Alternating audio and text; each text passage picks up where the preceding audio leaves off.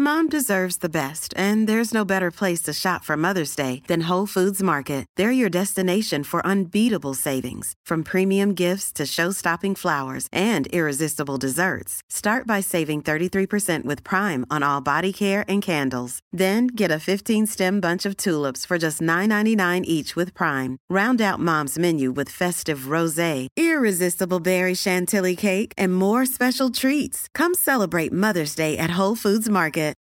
Life is full of what ifs. Some awesome, like what if AI could fold your laundry? And some, well, less awesome, like what if you have unexpected medical costs? United Healthcare can help get you covered with Health Protector Guard fixed indemnity insurance plans. They supplement your primary plan to help you manage out of pocket costs. No deductibles, no enrollment periods, and especially no more what ifs. Visit uh1.com to find the Health Protector Guard plan for you.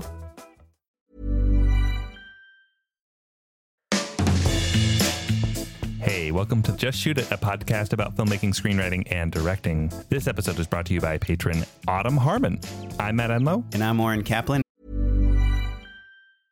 Ready to pop the question? The jewelers at BlueNile.com have got sparkle down to a science with beautiful lab grown diamonds worthy of your most brilliant moments. Their lab grown diamonds are independently graded and guaranteed identical to natural diamonds, and they're ready to ship to your door. Go to Bluenile.com and use promo code LISTEN to get $50 off your purchase of $500 or more. That's code LISTEN at Bluenile.com for $50 off. Bluenile.com code LISTEN. Hiring for your small business? If you're not looking for professionals on LinkedIn, you're looking in the wrong place. That's like looking for your car keys in a fish tank. LinkedIn helps you hire professionals you can't find anywhere else, even those who aren't actively searching for a new job but might be open to the perfect role. In a given month, over 70% of LinkedIn users don't even visit other leading job sites. So start looking in the right place. With LinkedIn, you can hire professionals like a professional. Post your free job on linkedin.com slash people today. Mom deserves the best, and there's no better place to shop for Mother's Day than Whole Foods Market. They're your destination for unbeatable savings, from premium gifts to show-stopping flowers and irresistible desserts. Start by saving 33% with Prime on all body care and candles. Then get a 15-stem bunch of tulips for just $9.99 each with Prime. Round out Mom's menu with festive rosé, irresistible berry chantilly cake, and more special treats. Come celebrate Mother's Day at Whole Foods Market. Quality sleep is essential. That's why the Sleep Number Smart Bed is designed for your ever evolving sleep needs. Need a bed that's firmer or softer on either side? Helps you sleep at a comfortable temperature? Sleep Number Smart Beds let you individualize your comfort so you sleep better together. JD Power ranks Sleep Number number 1 in customer satisfaction with mattresses purchased in-store. And now, save 50% on the Sleep Number limited edition Smart Bed for a limited time. For JD Power 2023 award information, visit jdpower.com/awards. Only at a Sleep Number store or sleepnumber.com. And today we have the editors of the found footage film Missing. They are Arielle Zakowski and Austin Keeling. We had a really good conversation with them about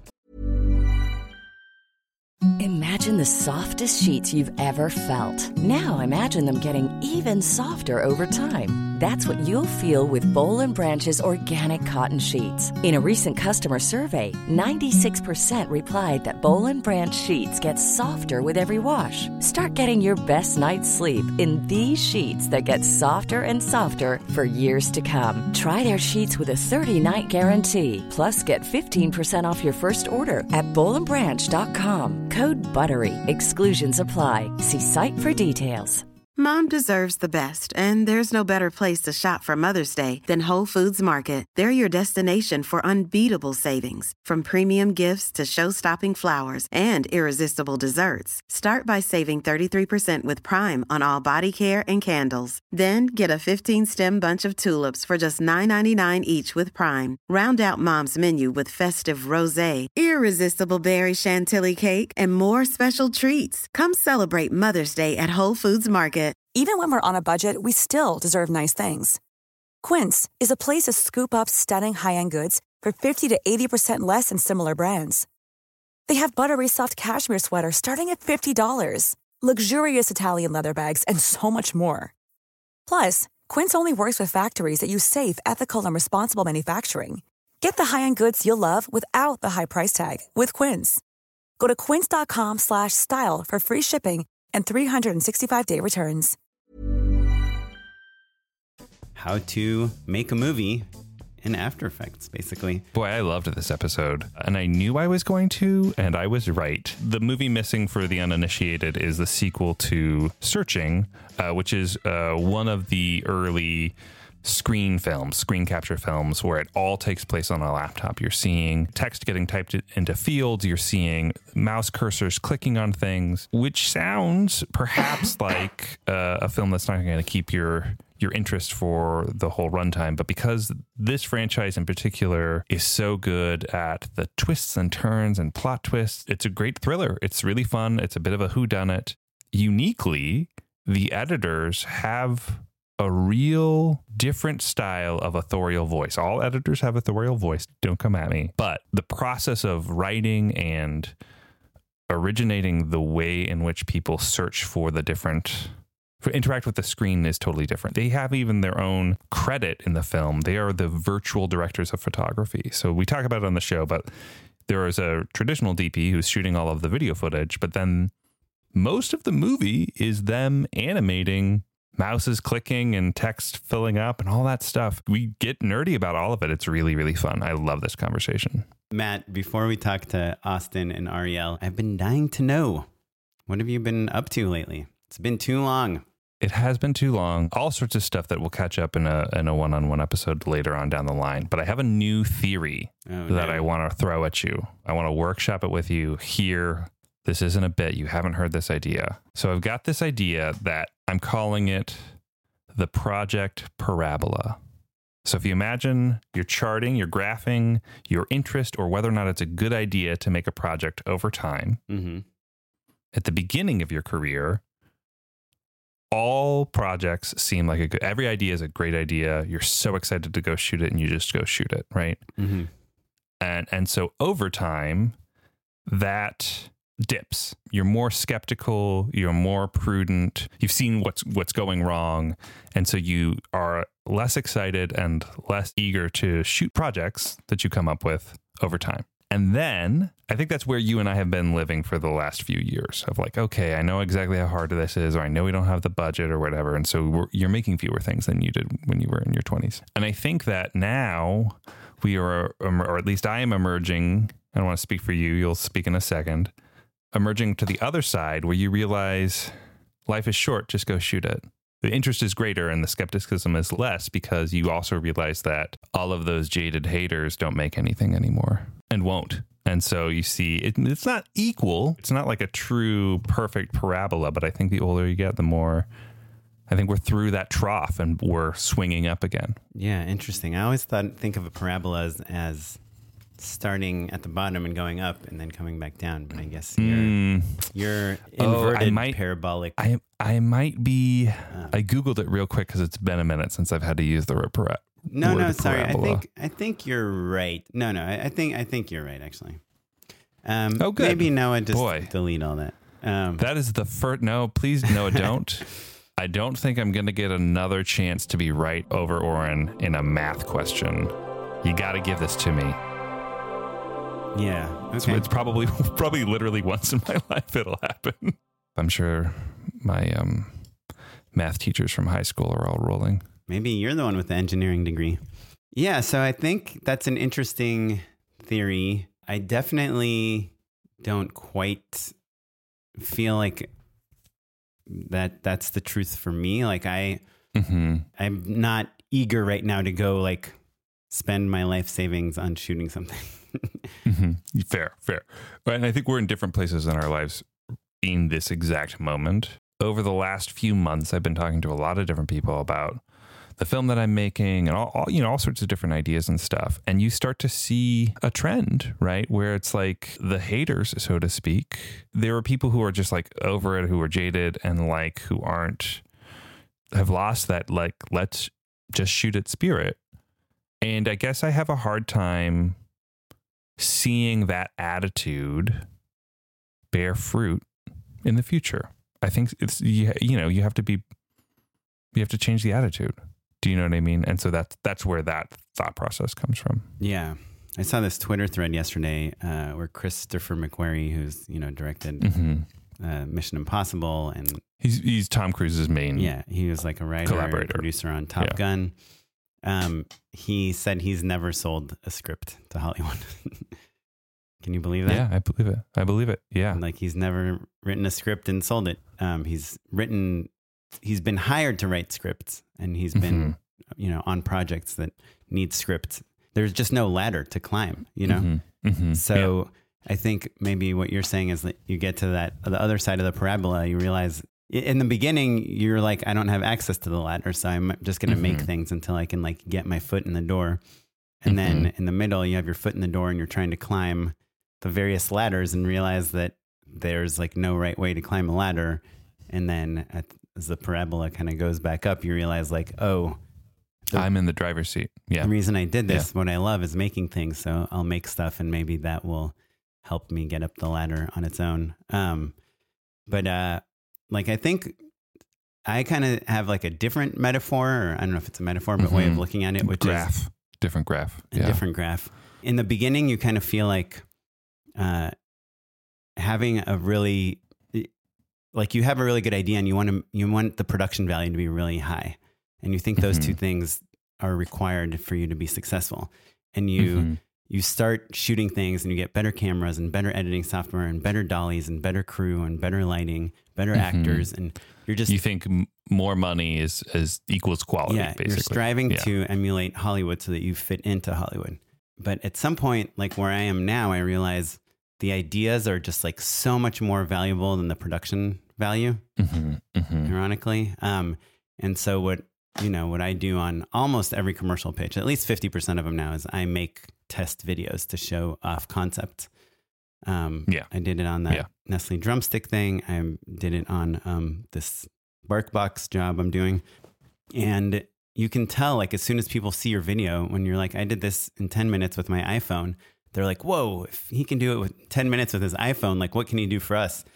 And the crazy thing is now we're in post on this Nestle drumstick thing, and everyone from client to agency to the uh, 400 different departments at Paramount that are working on this, they're all saying, we just want it to be closer to the video you made on your iPhone. Yeah. Yeah. Yeah, and also, I you know I, I worked with this very famous TikToker who told me I might have mentioned it earlier that his this videos he shoots on his Alexa get like no views, and the videos he shoots on his iPhone go viral. And I'm pitching on something with a you know famous chef right now, and he said the same thing. Like I shoot things on my iPhone, and they get so many more views my cooking videos than when I have a whole crew shooting them. Um, and so part of it is like trends and authenticity and kind of Sure. I think where Sure. what people's expectations are and also how amazingly good an iPhone is.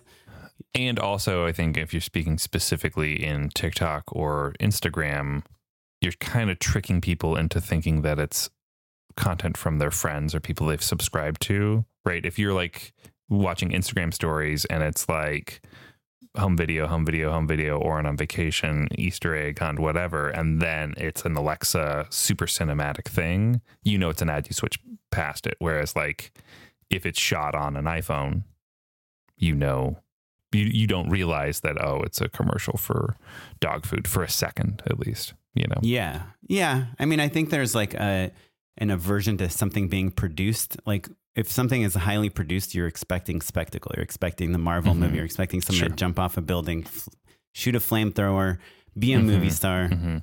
Um, but if you can't do that, then there's something nice Mhm. about it, just feeling real and self shot and, and small, you know? Um, Yeah. So I guess my, like for me, the graph of like product, production value and, and quality or and perceived concept, quality yeah, are kind of like yeah going up together originally on my original graph. Mhm. And in my new graph, they're like completely decoupled, almost so much so that like production quality has to, if it's not like A plus level, then it's Mhm. better being at like an, a D level, you know? yeah yeah Though again, when I'm like today's iPhones are getting such good sound and video compared to what we were shooting on 10 years ago sure that the production value is, Yeah. is pretty good at that minimal Yeah. level. So The iPhone that if you could travel back in time to when you were first shooting things and just hand yourself an iPhone Oh, be and be like, this is in your pocket always. yeah, Yeah, we'd have different, which is what the filmmakers of today who are 20 are doing. yeah. But for me, I guess the just shoot it mentality is has has come back around because for a while I wasn't shooting much at all unless I got hired. Mhm. Um, but now it's like just shoot it, but just do it in the way that you can shoot it, edit it, put it online, or send it to someone in the fastest Mhm. freaking way possible. Don't don't hold back. Yeah, I Um, love that. That's great. And so it's a different type of just shooting it than when I started. Well, awesome, Matt. Well, I'm glad you are finally getting it through your head that you need to just shoot it. And speaking of our podcast, you can support us. You can go to patreon.com, patreon.com slash just shoot it pod. It's a place where you can have a dollar, two dollars, twenty dollars. We'll get you a just shoot it podcast hat like Autumn Harmon, who's our new patron. It's super helpful for us. It like really does um, help us pay our editor, helps keep us going. I know a few people dropped off this past month and it's probably, you know, economically related. We're feeling the crunch too, but so definitely appreciate it even more in these times. If you give us a dollar a month, we will think of it as a two dollar a month contribution. but with inflation, like a dollar fifty. Yeah, yeah, and also the Patreon takes a cut and stuff. Yeah, yeah, you know, Um, numbers are a little squishy. Some Hollywood accounting over here. yeah, patreon.com slash just pod. Uh, we really, really, really appreciate it uh, when you go there. And um, that's it. Should we talk to our missing folks? Let's do it. Where are they?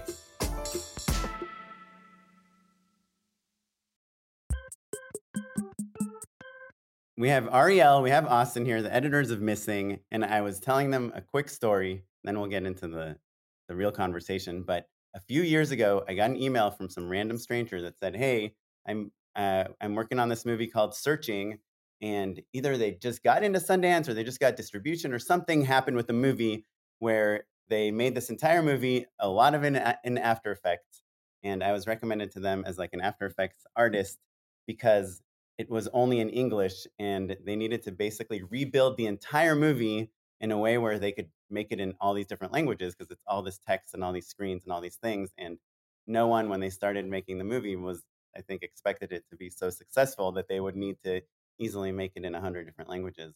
And so they were it they were seemed like they were hiring an army of After Effects artists. And I was like, hey, I got a podcast to record. I'm not doing your internationalization. Sorry. I worked on that. That's how I worked on the first movie. Was I was part of that team doing the localization of the movie to translate it into like 15 different languages. Uh, so that's crazy. That's cool. So they just found you kind of they were asking around for After Effects artists and you came up? Well, I knew I knew uh, uh, Nick, uh, which he directed. He was one of the directors on Missing. He was one of the editors on Searching, and so when they were putting the team together, he reached out to me to see if I'd be interested. And I did not know After Effects at the time uh, or anything about the movie, but I just came on and for I think it was like it was like a summer. It was like four months. We we just scrubbed all the words out of that entire movie and redid it in a ton of languages. So, not to go too far down that path so early, but Oren made a flippant joke about how no one expected to have to internationalize it across the board.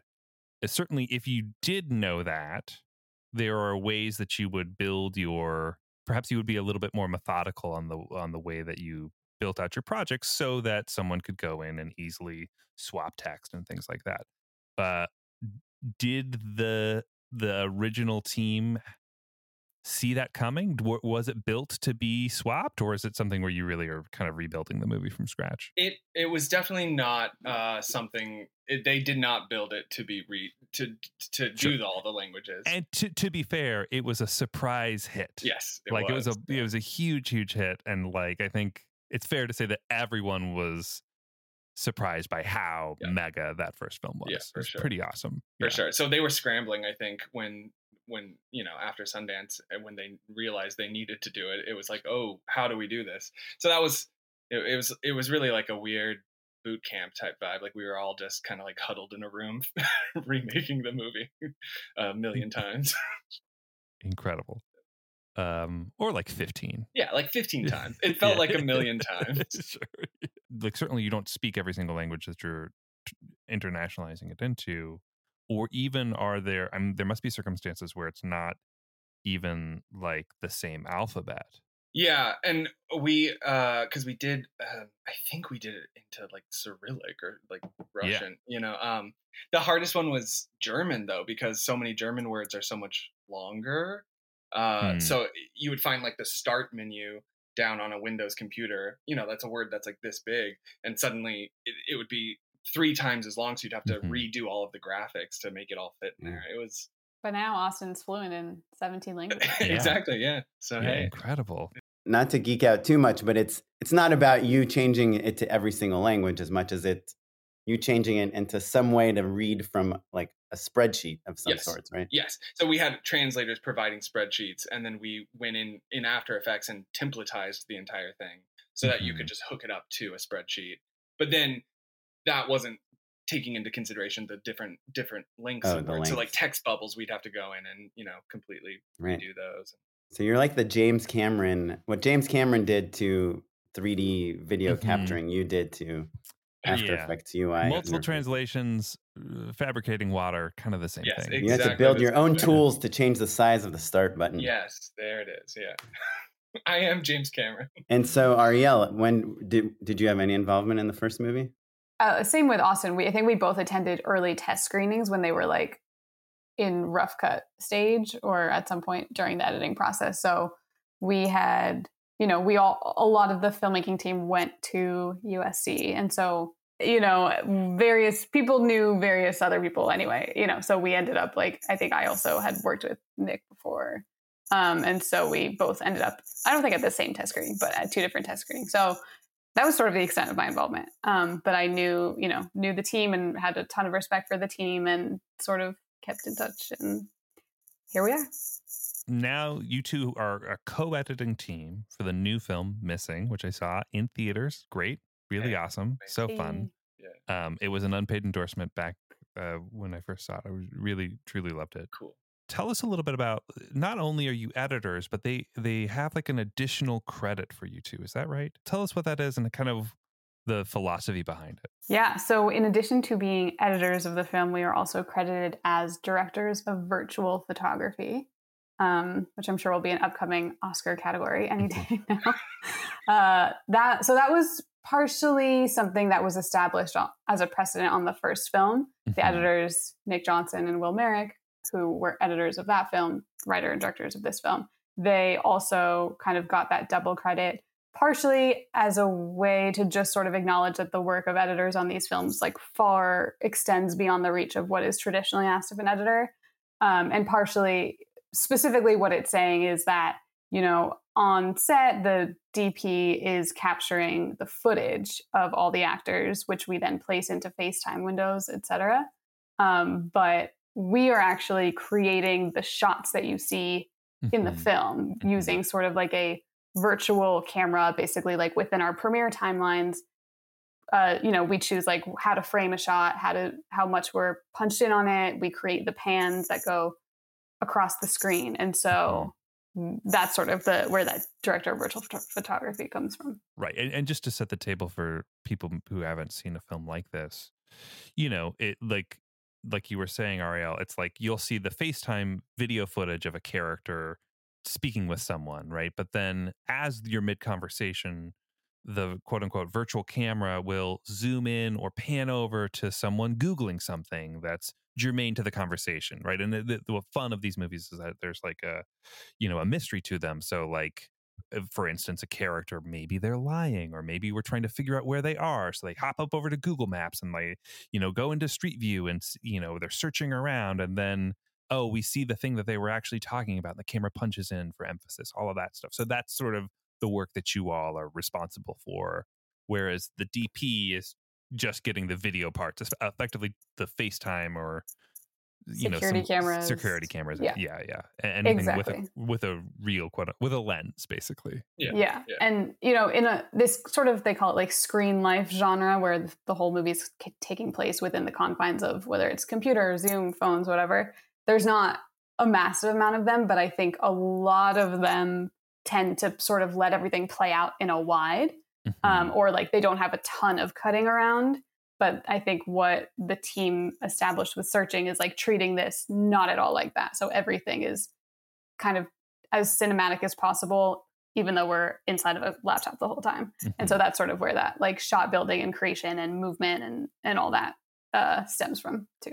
I, I'm curious about what the script looks like, right? Because th- there are instances, yeah, and the film does a great job of like never repeating itself of like you know you'll do the thing where your characters are texting between one another and like they'll write something and then they'll delete it or like or or you know the the the cursor will pause with some hesitance and then they'll they'll change their mind or something. There's real acting that's occurring and I'm, I'm sure there's a million other obvious examples of the the things that you're doing is that on the page? Is that something you're inventing? Is it somewhere in between? Tell us about that. I would say it's, it's somewhere in between. I think in a movie like this with so many clues and red herrings and and build-ups to surprises a, a lot of that was on the page um, like she has to navigate to this website and then to log into this thing and then you know mm-hmm. that was all there but the the editing process was again unlike i think most traditional editing uh, uh projects where we were able to continue to interrogate each scene day in and day out and kind of keep working on it and trying new things because we had these screen elements. So a lot of those character moments of how the mouse moves, hesitating while typing, backspacing things, those were a lot of the time things that we found while we were in the editing room working mm-hmm. with the mm-hmm. directors mm-hmm. on it. Yeah. Um, also, can I ask you a? Oh, sorry. Go ahead, Arielle. No, I was going to say to add to that. I think oh, you know, obviously like the more dialogue heavy scenes were like, you know, all the dialogue is there like a normal uh, script. But in some of the more like montagey sequences, it was less figured out, less like prescriptive. Mm-hmm. And so some of that, would, which is very cool, like fell to us to kind of like figure out, you know, what does a cacophony of images look like during a party sequence? Like we sort of ideated and, and, and kind of like brainstormed and figured some things out, which was cool for us because felt like we were mm-hmm. getting to be a, a, small part of the writing process a little bit.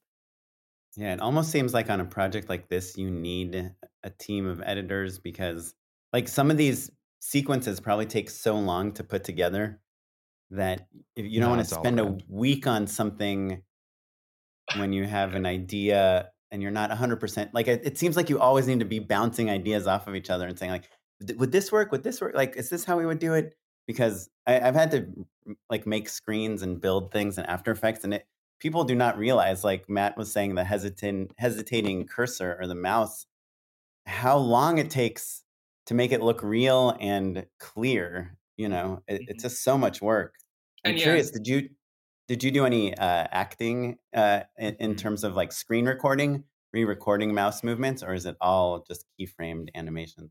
Uh, when we were first doing the edit before we were locked, picture locked, we were just animating the the mouse with with keyframes.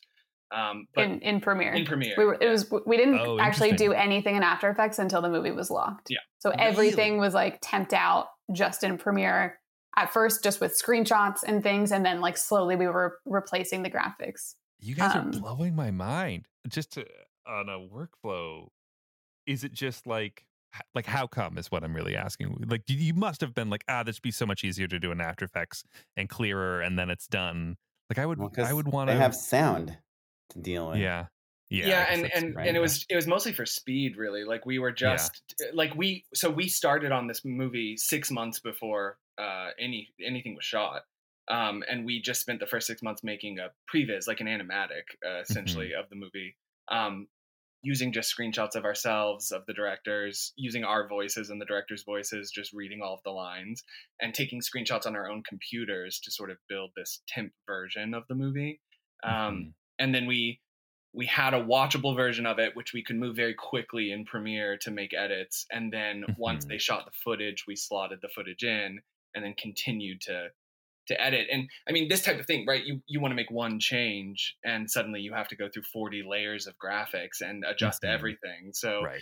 Uh, right. we, we so needed just keeping it as bare bones as possible yeah. is the only way to do it yeah right. and then once we were locked then we went in uh, to after yeah. effects and, and made everything look beautiful i will say one of the fun aspects of this film is like as a filmmaker i spent the next I don't know how many days. Like anytime I was like pushing my kid around on a walk or something, I was like, how would I do that? Like what like what the the process, the flow of it is is part of it that got me excited to to ask you about this. Uh, Oren, before we go to your question, Austin, you had you were making a point that I cut cut you off on when you were talking about acting, acting with. The, oh yes, yeah. So like for the mouse, for example, that was something that in Premiere we were just doing rudimentary keyframes basically. Uh, but then once it was locked and the timing was locked, and we moved over into After Effects, um, the directors actually motion sketched every uh, used motion sketch in in After Effects to do every single mouse move using our timing and our general placement of our keyframes. But they went in and, and made it uh, so that it felt a little bit more organic and mm-hmm. natural. So every single mouse frame, uh, mouse movement is is uh, a performance. Yeah. yeah.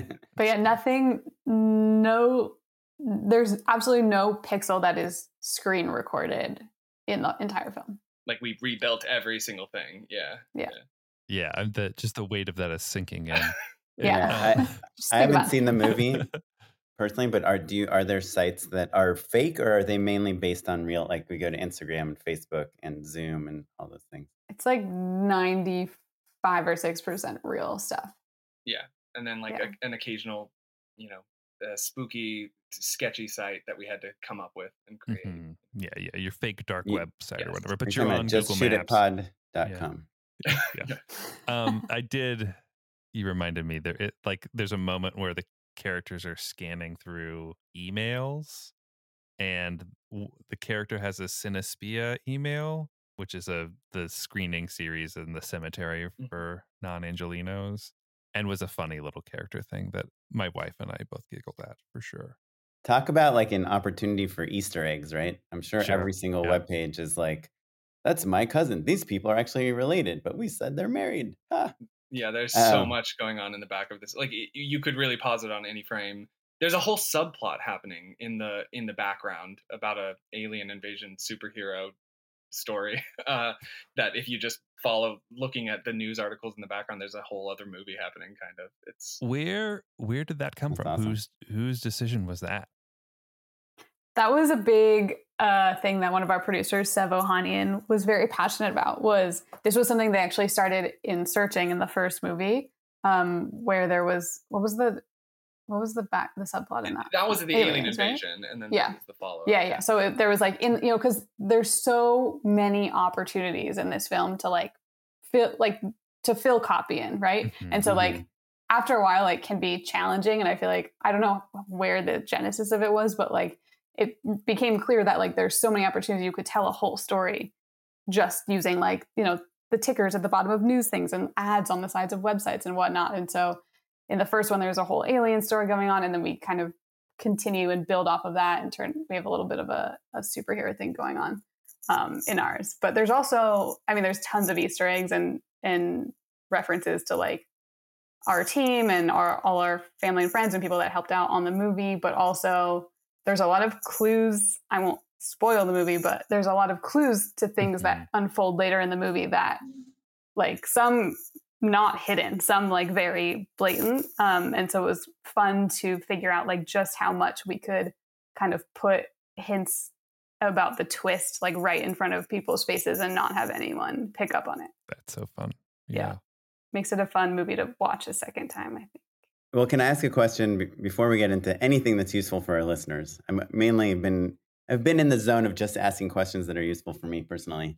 And because I have done all this screen work, I'm curious how you design the screens. Were you the editors making the Instagram pages and putting the images and finding things? Or was there someone like in Photoshop building these compositions and handing them off to you? How does eh, how much control do you have over the the screens of the movie? Well, from the very beginning, we were the ones, uh, we were taking just basic screenshots and then roughly changing them in Photoshop uh, uh, for the, the first part of it. Um, and so we, we pretty much determined through our previs edit and then the actual edit itself what the layout of the desktop was, what windows were open, what those windows look like. Um, but then when we moved in, into the final stage, we actually so our whole team, our, our directors were helping out, and then we had a small graphics team who was helping us kind of turn out templates of all of these websites um, as Illustrator files. So some of those we were making, some of them our graphics team was making, but then we would take every single one uh, as a template and fill it in and finalize it and adjust it and then put it into the finished movie. So it was and create every single like state of it. So if Mhm. She's going, if she's like, you know, hovering, Hovering. down Gmail, every single one is a different file that we have to like set up and create. When I tell you that these like these graphics that were made from scratch are like pixel perfect replicas 99% of the time, I am not exaggerating. There was so much done to maintain a level of realism, which I think as a whole makes a big difference. Because you know when you mm-hmm. watch something and it's like fake text, you're like it's kind of fake. Um, but everything it was like we were we were screen recording like things that were happening on our computers so that we could make sure to match it Match it. identically. Yeah. Yeah. So why not screen record? Like what I've done in the past. th- oh So my god, a really common, think about that. a really common Ah, thing. Shoot. no, a really Oh common thing that people want to do in these movies that I work on is scroll through Instagram and click on something. And so for me on a phone, at least, it's easiest to just record my screen, scroll through Instagram, and then in After Effects track track the movement and just overlay my images Put in where I a need new- to. Yeah. Um, the main answer is resolution because we're punching in so much. Um, we needed to be able to have infinite Mm. resolution, and you can't get that screen recording. Um, the Which second, is why you were making Illustrator files. Yeah, That makes sense. yeah. Right. the right. second is control, so that we can go in and change every single thing and like modify everything and create all these different button states without having to like screen record over and over and over. And probably the third is like legal Internationalization. yeah, that too. and that. But, but legal at some point, if you're pixel perfect, what does it matter? If you made the pixel, I don't know. screen recorded it. yeah, I don't know either. Luckily, that wasn't our job to figure out. But Did you have was part of your job putting an effect on these graphics to make it look like it was a screen, like chromatic Mhm. aberration or pixelation or things like that? yeah we we added uh chromatic aberration at the end in the finishing uh stages and then there's also in the video there's a lot of glitches on facetime calls um and compression that and that was all added by us because obviously they were shooting this on great cameras uh and so we didn't have that but we used those glitches not only for realism to make it seem like it's a real connection but frequently it was to help us hide cuts in Mhm. in in the footage or switch takes or change the timing. You just throw some compression over it and suddenly it, you know it, it reads as the way phones and video on your computer works so Right, the way nice my, tip. my conversation with you all is going right now. yes yeah Right. I, was there ever and and obviously this is a different department but you know Oren and I oftentimes will need to shoot footage that reads like an iPhone most commonly right like it needs to feel like someone is actually FaceTiming or whatever and my my attitude has evolved over the years but certainly 100% now if it needs to be an iPhone and an actor needs to be operating it I just shoot it with an iPhone because we're so I think to Arielle's point we've internalized all of these interfaces and all of the different ways that a phone records an image the algorithm it's doing to adjust for you know focus and skin tones all that stuff right? Um and and i was totally fooled. I did not realize that i had assumed frankly that you were just using laptop lenses and phone lenses and all that stuff. Was there um what was the thing do you do you have any insight into why why use a higher end camera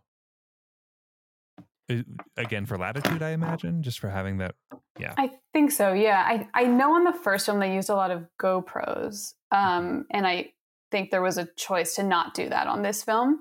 Um, you know, we do add a lot of compression, but there are also times where there's no compression, and at the same time, you like you want it to be real, but you also want to like see a pretty movie at the theaters. You know, Mhm, so I feel like it it was kind of that finding that midpoint. Um, I I have another. This is a nerdy, nerdy question. Um, you two are so embroiled in every aspect of what this film looks and feels like. Is it possible? Is it feasible to hand that off for someone else to conform or are you seeing it all the way through like were there other it- like it's so intricate like you can't have support basically yeah. Yeah. Yeah. That's the interesting thing Sorry, about this, podcast workflow. is just like salt in the wound I'm just it's like that's exactly how it felt. Yeah. you got you had a victory lap you the movies in theaters it's a hit and i'm just going to remind you of how hard it was Thank you. Wow. yeah Yeah. yeah that is the uh, fun side effect of this workflow is that it is basically just us and our team and our Yeah. directors yeah. doing all of it. Like you Yeah. can't the way that this is structured you can't pass it off to anyone to conform. So like when you lock that's like just one milestone but there's so much still to be done after that. I mean, at least when you're in a movie theater and the, you know, the menus are the right color, you you know, you know, you got it Yeah. right. Yeah. Yeah. Like imagine if it, all of a sudden it was like there was a glitch or something. yeah It was like a green menu select state. You would have just like, I mean, truly, it would have it would have taken so much more time for us to try to Sure. QC something someone else was doing, even Yeah. just QCing our own work. Like we were still finding things even after the movie was already done. Uh, so yeah, I think that is the nice part is like it, we maintain control over it, but yes, it does require then that like some or all of us are still working on it. And yeah, we were. I mean, we were supposed to to be like rolling off the movie, and then many times, many times, and then they kept finding they're like, "We need you. You're the only ones who know how to." no do one so else we, knows. we kept coming back and trading off. So we, one of us, we were both there through both most of the finishing, but then towards the end, one of us was always on uh, in the Yeah. final weeks leading up. To and and to Nick and Will, our directors, credits like they were working through to the bitter end, like right alongside. uh, Like, in fact, like leading a lot of that stuff towards the end. Yeah. Um, a lot of Called, a lot of no sleep nights. yeah, called job Yeah. security when your projects are so disorganized. Yes. No one can figure them out but you. yeah. yeah. Yeah. Uh, guys, are we supposed to use final, final, final two or final, final, final five? There's no. Honestly, when Yeah. you are exporting like the final DPX frames out of the computer and it's three in the morning, like it does become that. It's like, wait, like, okay, I'm the, and the computers are all our server was running out of space. It was like everything that could like be insane and go crazy at the very end was happening. It was like space was running out, like this and that. We were like remoting in. It's two in the morning, like crazy stuff. So it basically did turn into that. Yikes. I, I'm curious. Uh, Austin, you were in both films, right? Yeah. The first one was a true indie, Yeah, right? yeah. And the second one it was a studio film, right? It is. Yeah. Um, and so were there differences in terms of like you know uh, in terms of specifically the way that you're delivering all that workflow you know expectations right? Like because it's a different beast now right? Like is sony like okay well all right final final final six real that's our file you know or like yeah, yeah.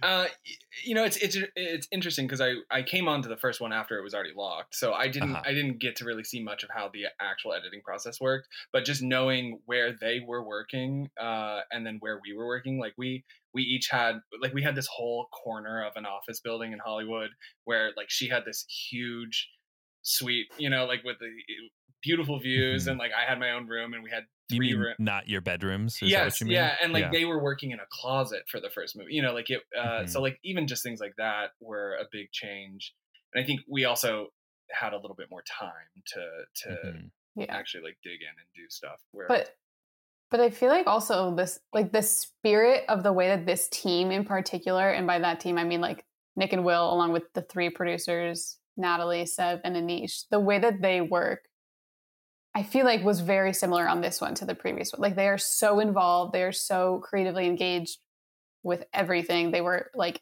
there with us in that it for so much of it um so i feel like that felt still kind of like like a, a lot we were constantly being like this feels like we're in film school like it feels like Mhm. a bunch of friends in a room trying to make a movie you know Mhm. Mhm. um and so That's kind of the only way to yeah. make a film like that. yeah yeah right? yeah and Yeah, i would say yeah. too like i think sony i mean i wasn't we we weren't you know privy to their conversations with sony all the time but Sony knew that this team knew how to make this type of movie. So it did feel Sure. like Sony wasn't hovering over us all the time. You know, like I think they Mhm. they trusted us and this group of people to to get get it done. Was Timur, what's his name, connected to this somehow? Y- Yes, uh, he was one of the co-producers. An Executive he's a produ- an executive producer or producer. Because he was kind of, wasn't it his company that made the first one? Yes, Bazelevs. Yeah. Yeah, yeah. Timur, so they what's like his last name? Bakmanikov or something. Uh, Hold on, I Yeah. need to I just think, I just call him think him Timur, as director of Wanted. I think of Timur Timur Bazelevs. Bazelevs the company. Yeah, Yeah, yeah, yeah. yeah. Bazelevs, So he's the head of that, and Bazelevs Yeah. was is one of the producers. Just from, to continue on the business talk of it, was this film union? It was, yeah. And so both of us joined the union uh, for this movie, which was crazy. Uh, cool. So when you're on a union film, are you, and they say, hey, we need you for another two weeks. Hey, we need you for another three weeks. Hey, we need you for another four weeks. Is that they have to, it's not like an indie film where you're just like hooking them up, right? Like you get paid and Yeah. every time they yeah. talk to you. yeah. Which was very nice. It was it was good to keep getting paid this whole time. Yeah. Cause I mean, have you ever met a happy editor from an indie film? Like they don't exist. And they don't. It's because they're like, we need you for two weeks. For I mean, I mean, one month. I mean, three months. I mean, I mean, two years. Yeah. I mean, two years. Yeah, Yeah, yeah, yeah. Yeah, yeah. and the budget never changes on those things. Yeah. you know? Yeah. yeah. Can we go back a little bit to the uh, the rough draft that we were all, you were referencing? Because I, I am very curious about that. I think I understand from a workflow perspective. You're building things out. You built it in Premiere. Is, how many layers tall is your is your project file? Is it like, oh, you've got your your backdrop, your desktop background, and then you've got you know, la- like every window is a different layer, basically. Is that right? Yeah, every every single thing on the screen was its own layer. So desktop background and then top bar was a separate one, dock was a separate one, the cluttered icons Mhm. was a separate one. And then Chrome windows were made up of the window itself, uh, like the shape of the window and the Chrome top and then Mhm. the content of the page. So we really broke it down so that we would be able to change it all Change as much as we it. needed to. Right. But then that means that we have some some sequences that were like 40 plus layers in Premiere, uh, Yeah. which became a total nightmare when you were I mean, to make practically. Yeah. you're practically just in After Effects the whole time, right? Like you're really living in the the space in between where Premiere and After Effects yeah. merge, basically. Yeah. Yeah. Um, I, I'm curious about the the way that you iterate once you're into performance, right? So you're you'd mentioned before you're doing voiceover, you're shooting things. Talk to us a little bit more about that because that I think is really fascinating. Yeah, well, in that in that kind of previs phase, like everything was just very much generated from our team, Mhm. um, and we got like you can watch like it's a watchable version of the film, but it's like starring photos of us, so Mhm. it's not very good. Um, and looking back on it now, it feels very slow, very like certain certain parts feel very very similar to how they ended up, and certain ones are like night and day different. Um, but it was really, really helpful, not just for the, not just to start working on it and for the directors to have a point of reference, but for us when we, when the shoot was happening, we could just then focus on the performance, like very much in a traditional, like we're watching all the dailies kind of way. Mhm. And we could sort of just like one by one swap out our, you know, team's photos and reads with that of great actors. Um, and so that was nice because then it allowed us to just focus on performance during that time, get rid of everything that we had Mhm. temped in there.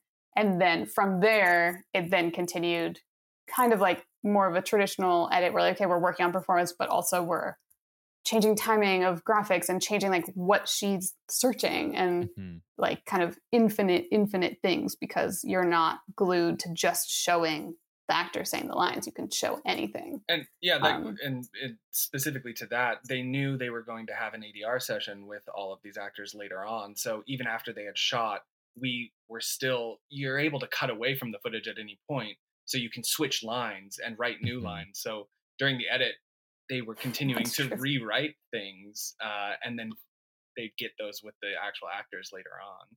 Um, are you how how regularly are you test screening this? You you two mentioned that you for the previous film had test screened a lot because I can imagine a world where you know to Arielle your point of like oh this part's a little slow or whatever, but you two have been staring at the this movie you know for a long long while months and months and months maybe even years and so i i could imagine getting a little desensitized to the to the pacing of it and like needing fresh eyes pretty regularly to know that this makes sense that this isn't overly stimulating you know you don't want people to walk away from your movie totally shell shocked how how were there checks and balances for that yeah, this team is very, very big on doing a lot of test screenings uh, all along the way. So we were we did test screenings. It was all over Zoom links uh, for the previs. Like people saw that version that was just us and were giving us notes on it. Um, but then once we got it where we had all of the actual performances in and some of the graphics were being upresed, we we did a number of like seven or eight. It feels like uh, big test screenings where we mm-hmm. in the theater, um, and those were just always incredibly uh, eye opening because like you said like we were so in it and the directors too the producers we thought we would have these certain problems and then it was always something else that the audience was picking up on or having trouble with and then we'd have to go in and you know try to try new things um, but yeah we did a lot did. Yeah. And I, this this genre of film too, I think like needs that because it's not like a like super artsy A24 movie where they're like, I don't actually care what people think. like I'm gonna do mm-hmm. whatever or like whatever. It's a thriller. Uh, yeah. Right? Like, it's a thriller. It, yeah. yeah. And so like the audience needs to be right there with the movie and with the characters through the twists and the turns and the reveals and like there were certain things that we tested that were too obvious that you know like things like i was saying before you know ways that we sort of clued people to the end things that are too obvious and and then things that were like totally out of nowhere. And it was because of those screenings and just constantly hearing what people thought that we were able to like find what we think is kind of the right balance of it all. When you were in the traditional test screenings when it wasn't a zoom link um, and you're seeing the film on the big screen, I imagine that's for the first time. Um, what uh, the scale of it has to be. I mean, it's always a little weird when you see your films on the big screen, but it's. I think it's probably quite different when it's not faces but text and you know, like you again, you have infinite resolution. Were there things where you were reframing or like adjusting the visuals for the big screen? Um. Well, when we were screening, actually, no. terrible question. no, when I well, so when we did these test screenings, we were still using mostly not high res stuff. So uh-huh. it was uh-huh. actually like once we saw the fin, like once we finished the movie and had all those graphics, and we were like, I can't believe we ever even showed it not this way because we were so mm-hmm. used to looking at it like low res, pixelated, and that's what we screened because we were still working very much in the offline editing phase mm-hmm. um, and so there there were certain things when we knew we were having a screening we actually like temporarily upres just because we knew it was like a super super close up that would look like shit if we just played mm-hmm. it um, but yeah i mean every as far as like what we changed in response to watching it and having those screenings everything like it framing timing like plot story you know like all across the board this is a crazy question, but thinking about it the opposite way of like, oh, there, there's a reality where like there are going to be people who watch this on their phones, right? Did you ever think about like? I assume it's a one size fits all movie, but like the you know the crazy part of me is like, oh, you well you could make a phone version, you could make the iTunes for version that's maybe scaled up a little bit more. You could you could read the text a little, like you know like did that ever occur to you? Were those conversations, or is that just crazy making? Oh. Are you volunteering yourself yeah, you want to do, it? do that? Yeah, yeah, yeah. I'll join the union. Let's do it. um, we never. W- there were certain instances when we did have discussions about like, is this text big enough to re- like? There was a certain shot, like a legibility. Yeah, like making yeah. sure people can read it. We never want people to feel like they're struggling to read the important information.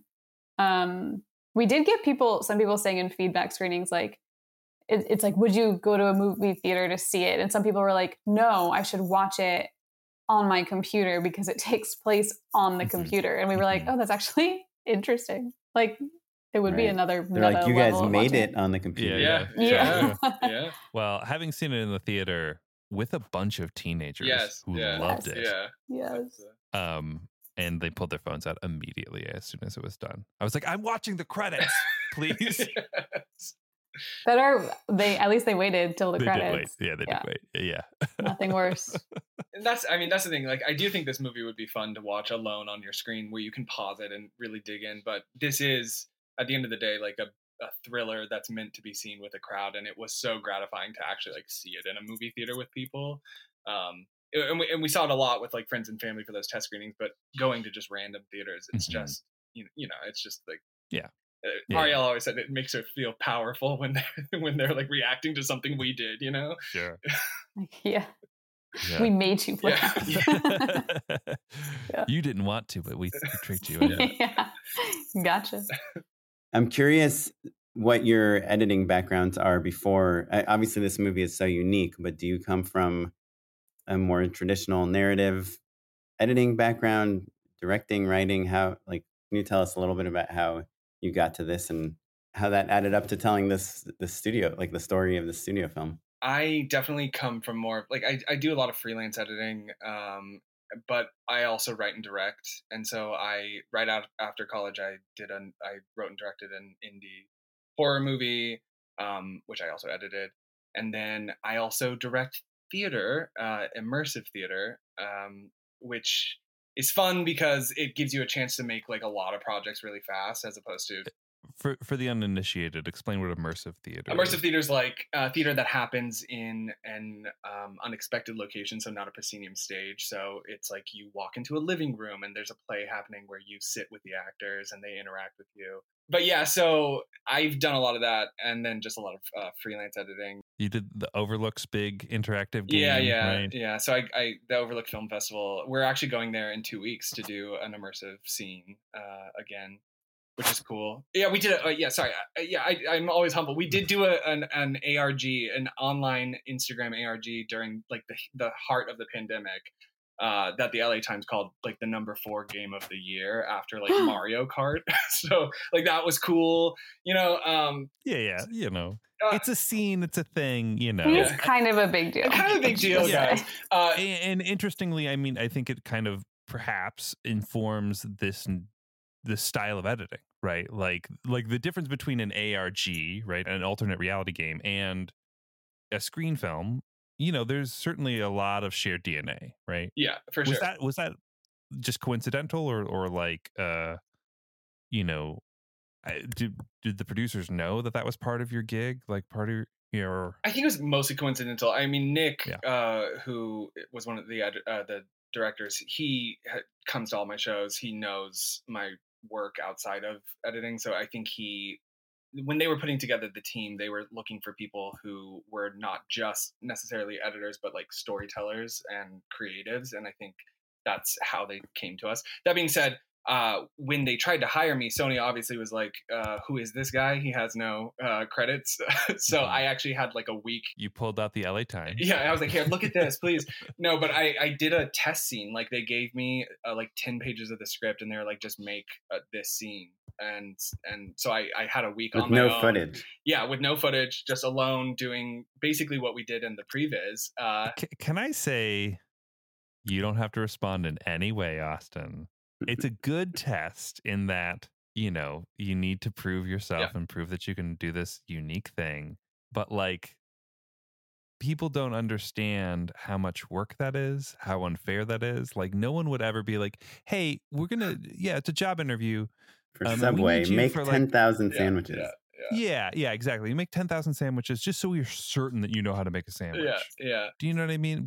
And the number of hours, frankly, it's pretty comparable. You could probably make 10,000 sandwiches in the amount of time it took you to cut that 10 page scene. I- 10 pages is a lot. It was. I was very surprised because when when they suggested that, I was like, oh yeah, sure, that won't take that long. And oh and boy, you're like, oh, wait, it was a stressful week. 10, 10 pages. How many pages is the script? A hundred? So a tenth of the movie yeah, it was in a week? You think it takes 10 weeks to Like, make a interesting. movie, they guys? they interviewed ten editors and nobody got the job. Yeah, but yeah, the movie yeah, still yeah. came out. yeah, the Yeah. movie still came out. Slightly different uh, take every, Yeah, every 10 yeah. minutes or so. Well, actually, we did. We took what I did and slotted that into the previs. Yeah. Like, Are we, you serious? We had a scene done. Yeah. You know. Well, that's good. So- that's great. No, but it was. I mean, I, I, you know, it was a lot of work, but I was just amazed that they were even thinking of me. I was like, I, I want this, you know. So Somebody who doesn't know how much work that is Yeah, yeah. was just like, oh, yeah, 10 pages, that sounds right. And like, doesn't have, it wasn't even malicious. It was just ignorant, is my hunch, is what I'm saying. You don't have to say Yeah, anything, Austin. but it all worked out. So Yes, feeling good. good. And so yeah, Arielle, what's your story? Backstory. Oh yes. Um, basically the same thing. No, I'm just kidding. Yeah. It's it's really different actually. I basically was like I'm full on editing from the beginning. So um, from college, I started as an intern at a commercial uh, post house, and Which one? um, it's called Rock Paper Scissors. So I started there. I became an assistant editor there. It was all commercial, so like whatever ad agencies, But short like form mega stuff spots, like big, big spots. big yeah. spots yeah top big directors big agencies all that um, everything was like super fast moving basically like learned everything i know about editing and the technical stuff being there was taught like you have to move as quickly as possible and make no mistakes. And so that's like what i was brought up in. And then ended up going to another commercial place um, where they made me an editor. And then basically ended up spending like almost a decade on and off in the commercial editing world. Um, but sort of towards the second half of that started editing documentaries. Mhm. so i cut a couple episodes of um, chef's table making a murder trial by media and then two Mm. feature docs um, called accepted and wolfgang and then cut those docs and then um, then this then missing came up and that was all, all along i was like always te- you know employed on a roster at a commercial editing place and so missing was the first time that i fully left that world to Mm. Finally you know Wait, so even when you had- cut like making a murder, that was at a commercial house? I would basically like leave for a couple months, do it, and then come back. Um, but the more, more and more, I was just gone a lot, and they were like, "Do you want to be here?" And I was like, "Well, I want to edit movies, so." Wait, do you think he murdered her? I feel like that should be a separate podcast episode. um, but the short answer is no, I don't. Oh wow. Whatever. We'll get into this some other time. Yeah, yeah. um, and then yeah, ended up being offered missing and was super stoked and was like, all right, let's dive in. And But so was that your first feature? first big feature, yeah. Mm-hmm. Did you feel like the short form stuff was I mean, obviously you learned kind of you're honing your skills this entire time. Like what makes a good cut, know- a funny cut, a surprising cut, but like Yeah. telling a two hour story is like a, just a totally different beast. Yeah. Hon- Honestly, I it's easier now looking back on it all to be like, oh, of course, everything led to everything else. But it did like each phase kind of I did think teach essential skills. Like in some ways, like there are segments and montages in this movie that feel like commercials and and have the pacing and the kind of mm-hmm. energy of of like a Apple ad, you know? The, Um, the the party montage actually. yeah things like that and yeah. and just like the i think commercials really taught me how to like sit in a room with a, 10 people behind you all shouting out opinions and like process that and turn it into something um and then documentaries was like a lesson in writing and rewriting and rewriting and rewriting and i feel like we on this project in particular like really got to do some of that which was hard and fun and came from that i think a little You two hadn't worked together prior to this. Right. So you would think being from such like different backgrounds, we would we would not perhaps get along. Mhm. But yet we were basically in love from day one. yeah, we we were uh, at our houses for the first six months, and we we kept each other on Zoom, like up on mute on Zoom all day for like twelve hours a day for six like months. the movie. Yeah, it it's, was- it's like method. it was really- It's Oh like my God, yeah. we were in the computer. were in it. and and we were super lucky and got along super well and worked great together. And, and like relied on each other. It was, you know, it was a hard, it was a hard couple years. Yeah. so it was, it was good to have each other. Yeah, yeah. Yeah. Time frame wise, when did you start working on the film, and when when did you wrap officially? when were we you done? we started at the end of September 2020 was when we started, and then they they shot September 2020. yeah, and then they shot in April of 2021. And right after they shot, we moved into an office, and then we were there through essentially December of 2022. And so, do I detect from your previous answer that you might work together again, or I mean, I'd love to. that- hey, be hit us up, yeah. you know, like let us know. Yeah. Would It'd you be fun. do another screen movie? You know what? It feels like we have such a, a bounty of knowledge about this very specific thing. Thing it would kind of be a shame to not use it again. But it's Mhm. also been really nice to take a break from it for a while. just look at faces only. Yeah, yeah, Yeah. but it kind of seems like the pathway is you edit one of these movies and then you direct the next one because you- you enjoy using the tools and the storytelling, but not clicking, setting, drawing 800 different Photoshop Yeah. files for all the hover states. perhaps time will tell. Time will tell. Yeah. Yeah, I- I mean, it did. I mean, like, I was re- so ready to be like, I'll never look at a screen movie again. And then the moment we were done, I came up with like three screen movie ideas, and I was like, what can I stop thinking in this? yeah, yeah. Like, Yeah, it, you know, uh, you think of like uh all those people who like um plan their weddings so thoroughly that they end up going into events, right? It's a similar sort of thing where it's like you just spent years learning how to make a specific and frankly pretty profitable profitable type of movie.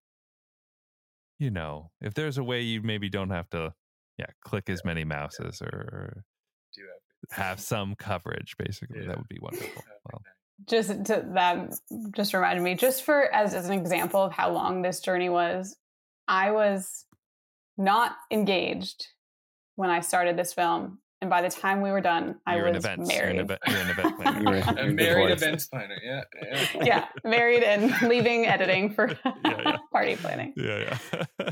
so it was quite a journey yeah.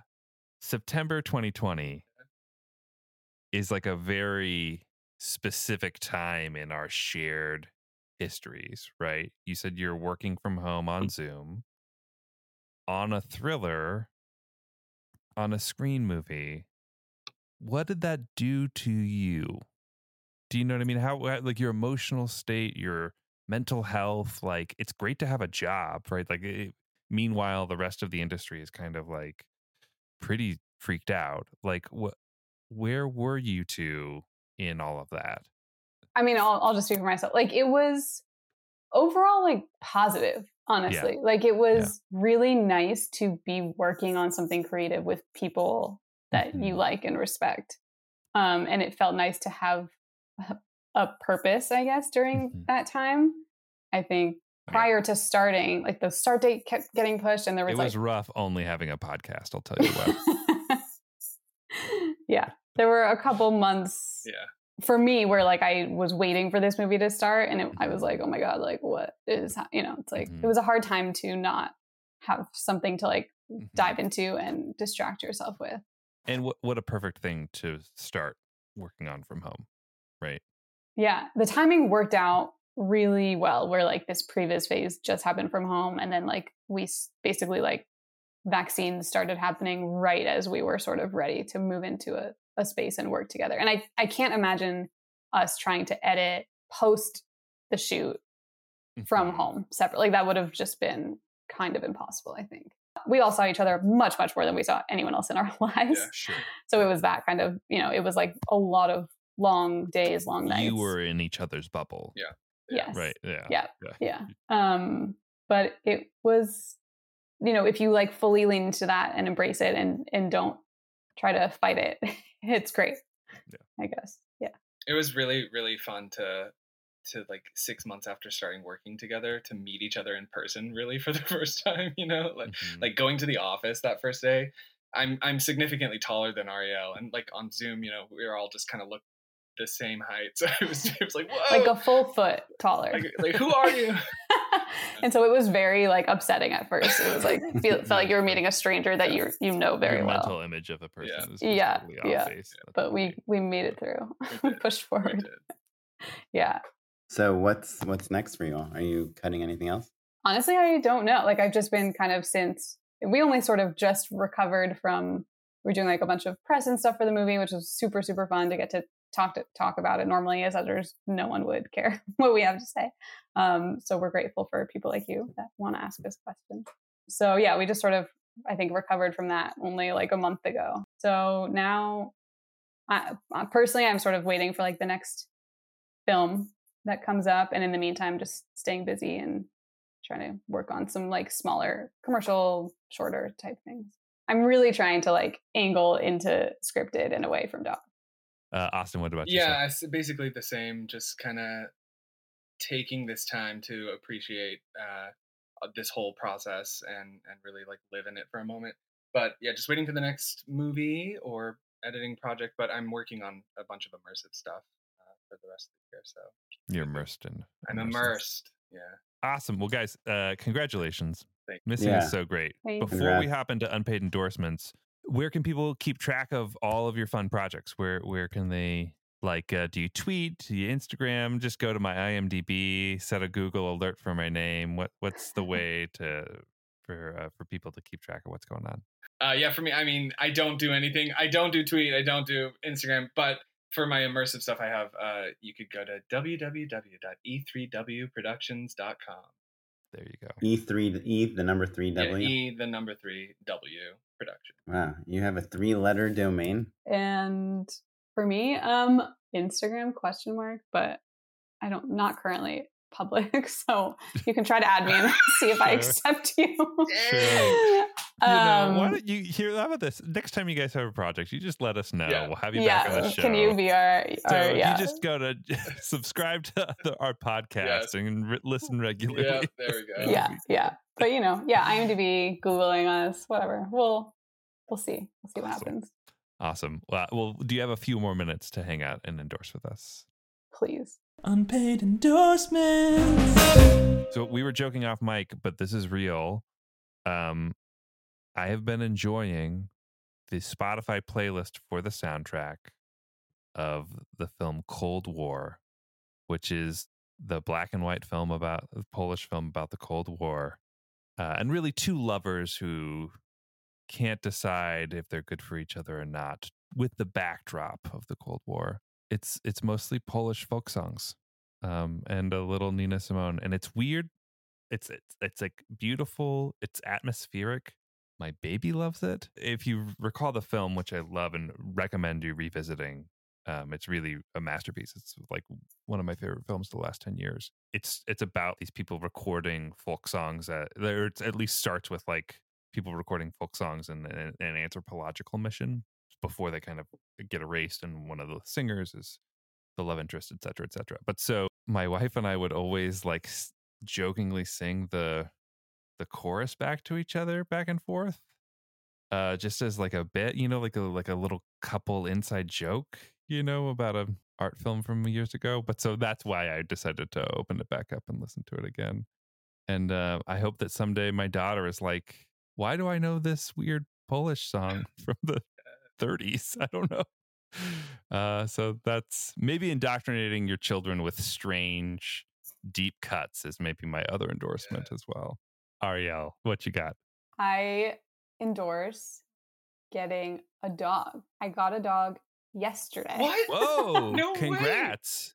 I know. I was like, I got to tell Austin. I was like, I'll tell him at the podcast. What kind of dog? Show me. Uh, Well, We adopted a rescue dog. She is a husky mix and she's super Cute. fluffy and pretty Cute. and it's great, but we're totally like like in surreal mode but also like trying to figure out how to be parents Mm-hmm. to this dog that we're like can't like what are you thinking? What do you want? How old is she? Uh they think she's about 4. what's her name? we we spent all day Okay. yesterday trying to figure out names. Currently, we we've settled on Yuna. I lo- huskies like to sing, right? I love. This husky is Yeah. silent. Oh, she has not said a peep since she arrived. She's very mellow. So that's endorsement one, but obviously not everyone likes dogs, not everyone wants a dog, etc. So endorsement number two, very different. Sometimes I have the appetite of like a five year old child. And one of the things I've learned or I've sort of gotten the habit of doing, especially if you like want to feel like you're camping, but you're not, you're inside, is to eat as a dessert, to heat, take a mug and to put some mini marshmallows in it and some chocolate chips and just mm-hmm. Microwave it mm. and eat it with a spoon. Possibly disgusting, but it's I'm addicted. But anyway, I like got in a weird, you know, like during the pandemic, I feel like we all just started doing kind of weird things. Get and I weird. think that was one of my weird things, and I sort of can't stop. So if you do it for only like 15 seconds, they're ready. Mm-hmm. They're ready to go. If you do it too much, the thing, the mug will like overflow, and then you have mm-hmm. a messy situation. But is it goopy or is it just like a little like? It gets pretty because I use the mini guys, uh-huh. so it gets it gets pretty pretty goopy pretty fast. Mm-hmm. That sounds good. yeah, Austin, what you got, buddy?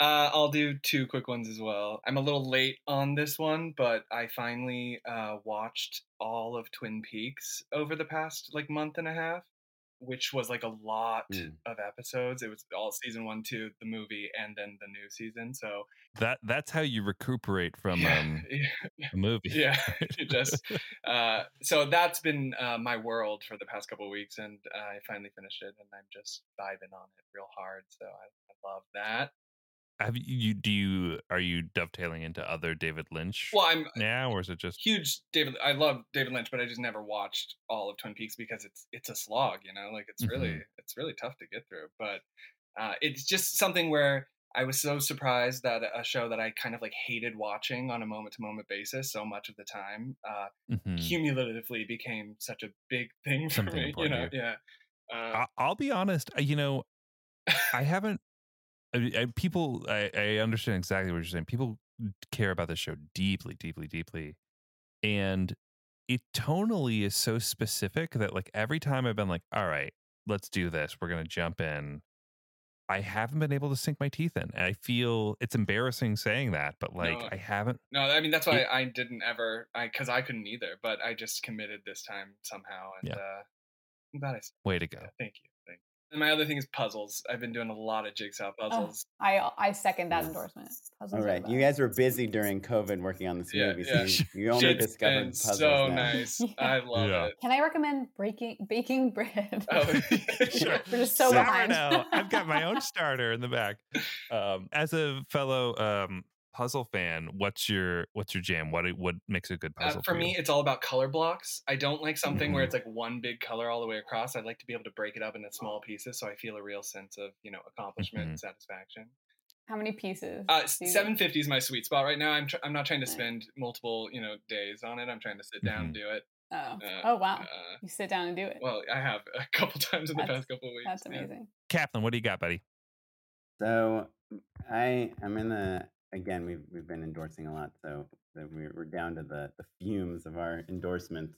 So I'm endorsing something everyone everywhere has already all heard. at once. Yeah. Yeah. So Daniel Kwan's speech, I actually didn't see when they won Best Directors on the Oscars. I was putting my kid to sleep, so I didn't hear his speech. So I, I just heard it today, and he said this one thing that I've been telling everyone um, all the time. He must have stolen it from me. Uh, no, he didn't. But I've always had this pet peeve in my life about people that say like, "Oh, I'm not a math person," or "I'm not like really an arts person," or "I'm not like really a music person," because I kind of feel like everyone is everything, you know. And it's just a, a lot of times, like my daughter has this friend that is like very funny and interesting and artistic, but his parents are like super like STEM, science, math, you know, engineering type folks, and I feel like they're pushing him away from arts they're like, he doesn't like arts. He's more into programming robots. I'm like, but I see him. He's just like a total goofball and like loves to run around and do silly things. Um, and so when Daniel Kwan said this thing in his speech where he says everyone has genius in them, they just need to find the right people to unlock it. It like really resonated with me mm-hmm. because I think as filmmakers, we've we've all kind of made something that we we know it's not like genius, right? We know it's like works and it's good, but it's not like amazing, but like I, I just kind of like that that philosophy of like like it's inside of us. You know, we, we haven't quite found the exact right recipe to unlock it, but but everyone can make something great. I don't know. I just I, I got excited about saying that because I feel like it was a, a 10 times better way of saying what I've been complaining about.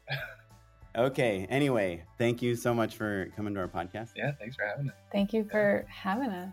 And congrats again on the film and all the other things. If you want to find out more about our show or anything, you can go to our website, justshootitpod.com. You can uh, find us across all social media. We're at justshootitpod.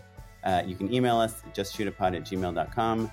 And you can find me. I'm on Instagram at okaplan. And I'm at Mr. Matt across all social media. I've got a couple more Letterboxd followers, and I think it's thanks to these plugs. I see you. I appreciate it, everyone. Um, this episode was edited by Noah Bayshore. Thanks, Noah. And you're listening to music provided by the Free Music Archive and the artist Jahzzar. Thanks, everyone. Bye. Bye.